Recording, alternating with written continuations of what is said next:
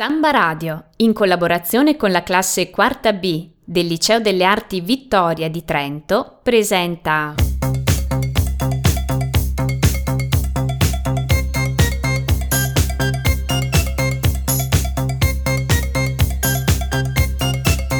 Arte da ascoltare, un'opera d'arte e una storia da raccontare.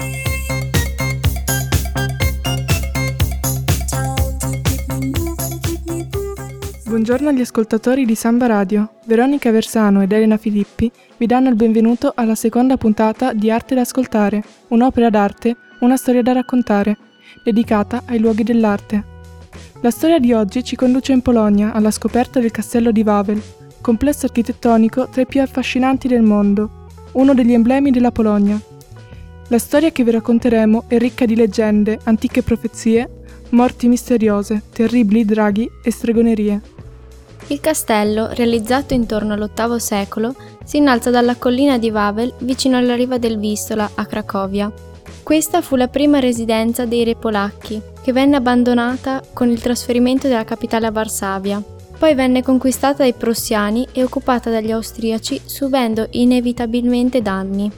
Con l'arrivo della Seconda Guerra Mondiale venne riconquistata dalla Polonia, diventando la residenza del governatore generale.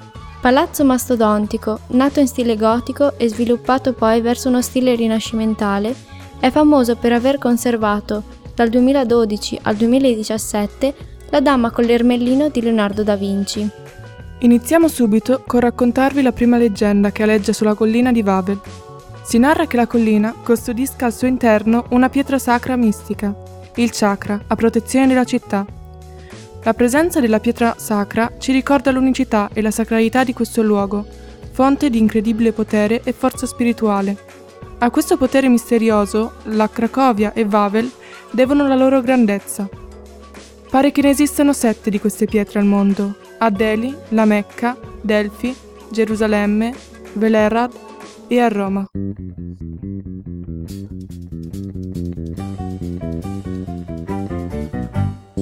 Albośmy to jacy tacy, inno chłopcy krakowiacy Czerwona czapeczka, na cal podkóweczka I biała sukmana, danaś moja dana Cerchiamo di percorrere ora, insieme, l'ingresso al castello. Il cortile interno si trova adiacente alla cattedrale, dove venivano incoronati i re. Ora è adibita a sepolcro, per loro e alcuni illustri polacchi. Ecco poi stagliarsi maestosa la cupola di Sigismondo, Impossibile non notarla. Color oro si distingue dal complesso di cupole della cattedrale. Questo è uno degli esempi più magnifici di architettura toscana rinascimentale. Infatti, è stata costruita da un nostro compaesano, Bartolomeo Berrecci. Internamente è caratterizzata da colori tendenti al bianco avorio. Ben otto oblò si susseguono in modo circolare, direzionando i raggi all'interno della cappella. Le pareti interne mostrano in rilievo un fiore scolpito che si ripete. All'interno domina il colore rosso. La struttura interna, infatti, è caratterizzata dalle presenze di questo colore, con declinazioni purpuree dalle superfici marmoree rifinite da particolari dorati. Le pareti sono ricoperte di decorazioni grottesche ed arabesche, con presenze mitologiche e vegetali. È proprio in una di queste sale che incontriamo un'altra leggenda. Ci troviamo nella sala del trono, chiamata anche sala del tribunale o sala sotto le teste. A cosa dobbiamo quest'ultima strana nomea? Se entrando nella sala si alza lo sguardo, si potranno notare delle teste di legno sul soffitto. Osservando meglio, si potrà notare che una di esse ha la bocca coperta da un nastro. La leggenda narra che, al mercato, un ragazzo rubò un importante tessuto. Non riuscendo a fuggire, lo abbandonò ai piedi di una vecchia, che si chinò a raccoglierlo. Le guardie, vedendola tenere in mano il pezzo di stoffa, la portarono dinanzi al re, che ascoltando i racconti degli spettatori decise di incarcerarla. A questo punto la donna, vistasi spacciata, disse: Se nessuno si fa avanti per me, lascia parlare le teste. E a quel punto, nel silenzio della sala, si alza una voce: Rex Auguste Judica Juste, ossia Re Augusto, giudica bene. I presenti al processo, alzando la testa, videro una statua con le labbra ancora in movimento e a questo punto il re, scoperta la verità, scarcerò la vecchia, ma a nessuno piace essere contraddetto, tantomeno ad un re. che quindi decise di sigillarle le labbra, in modo che non accadesse più. Passiamo ora a quella che è diventata una grande attrazione turistica, la campana di Sigismondo, realizzata da Johann Bechem, pesa 13 tonnellate e richiede 12 campanari esperti per oscillare. La parte superiore della campana ha un'iscrizione in latino che indica il donatore della campana e la sua dedizione a Dio. Sul lato opposto si trova un'immagine corrispondente a San Stanislao, patrono della Polonia. È inoltre possibile individuare i simboli delle due nazioni che sono state unite sotto il regno di Re Sigismondo I, l'Aquila Bianca, il regno di Polonia, situato sulla sinistra, e il Cavaliere di Granducato di Lituania sulla destra. La campana viene tuttora suonata nei giorni di festa nazionale e si dice che se ci si tocca il cuore mentre si esprime un desiderio, allora si avvererà. Sono molte le storie che ruotano intorno ai regnanti. Tra queste ricordiamo che il primo re, Re Krak, aveva due figli e una figlia, Wanda. Quando morì, il figlio maggiore venne ucciso dal fratello, che, dopo il misfatto, fuggì da Cracovia. Wanda divenne così la regina di Wawel. Re e principi di diversi paesi hanno cercato invano di sposarla, ma lei voleva sposare un uomo polacco. Un cavaliere tedesco, quando venne a sapere che Wanda non voleva diventare sua moglie, decise che fino a quando la principessa non avesse cambiato idea, avrebbe distrutto Cracovia con le sue truppe. Wanda, per salvare la città e i suoi abitanti, si tuffò nella vistola e annegò.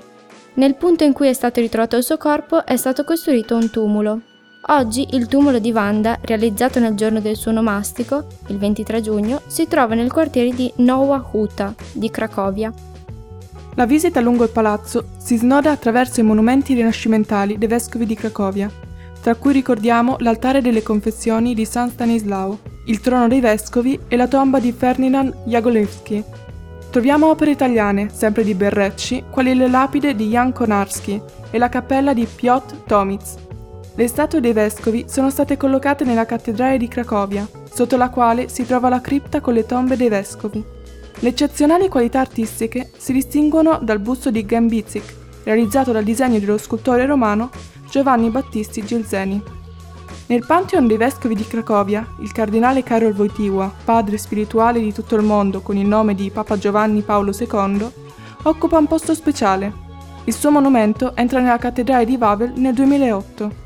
Inoltre è interessante sapere che le reliquie di San Florian, che oggi si trovano in una chiesa a suo nome, provengono dall'Italia ed erano dirette a Wawel. Si narra che il principe Casimis chiese al Papa di donargli le reliquie di un santo per proteggere Cracovia dagli attacchi nemici. Quando il Papa decise che santo mandare, si dice che San Florian fece uscire la mano dalla tomba, così il Papa lo scelse. Entrando a Cracovia, si fermarono proprio davanti al palazzo Barbkam Warszawski, incapacitati nell'andare oltre. Così San Florian scelse il suo posto a Cracovia. Il principe ordinò di costruire una chiesa in questo sito e vi pose le reliquie del santo, da cui prende il nome la porta d'ingresso principale della città.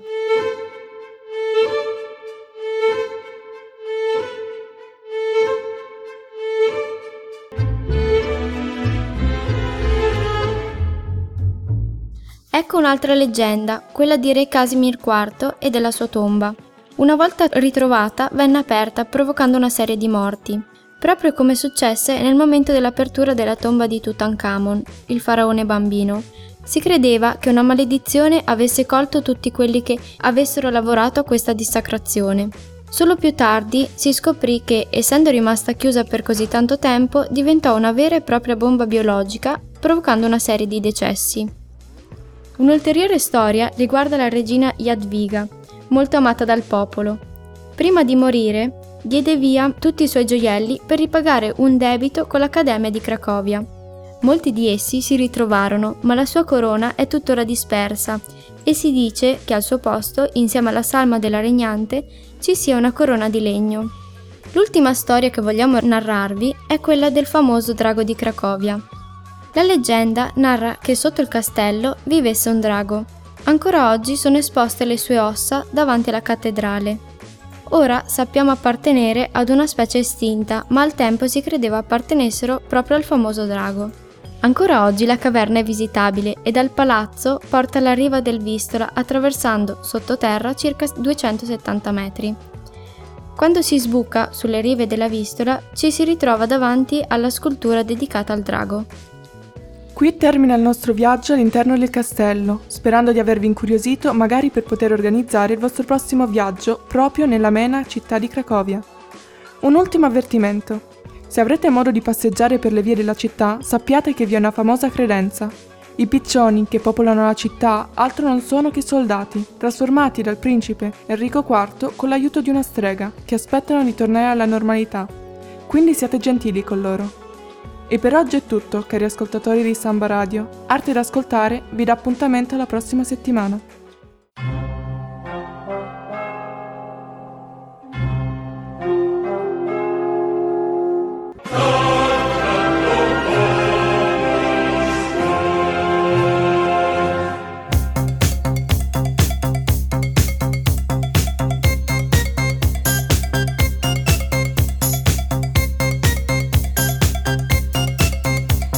Da ascoltare, un'opera d'arte e una storia da raccontare.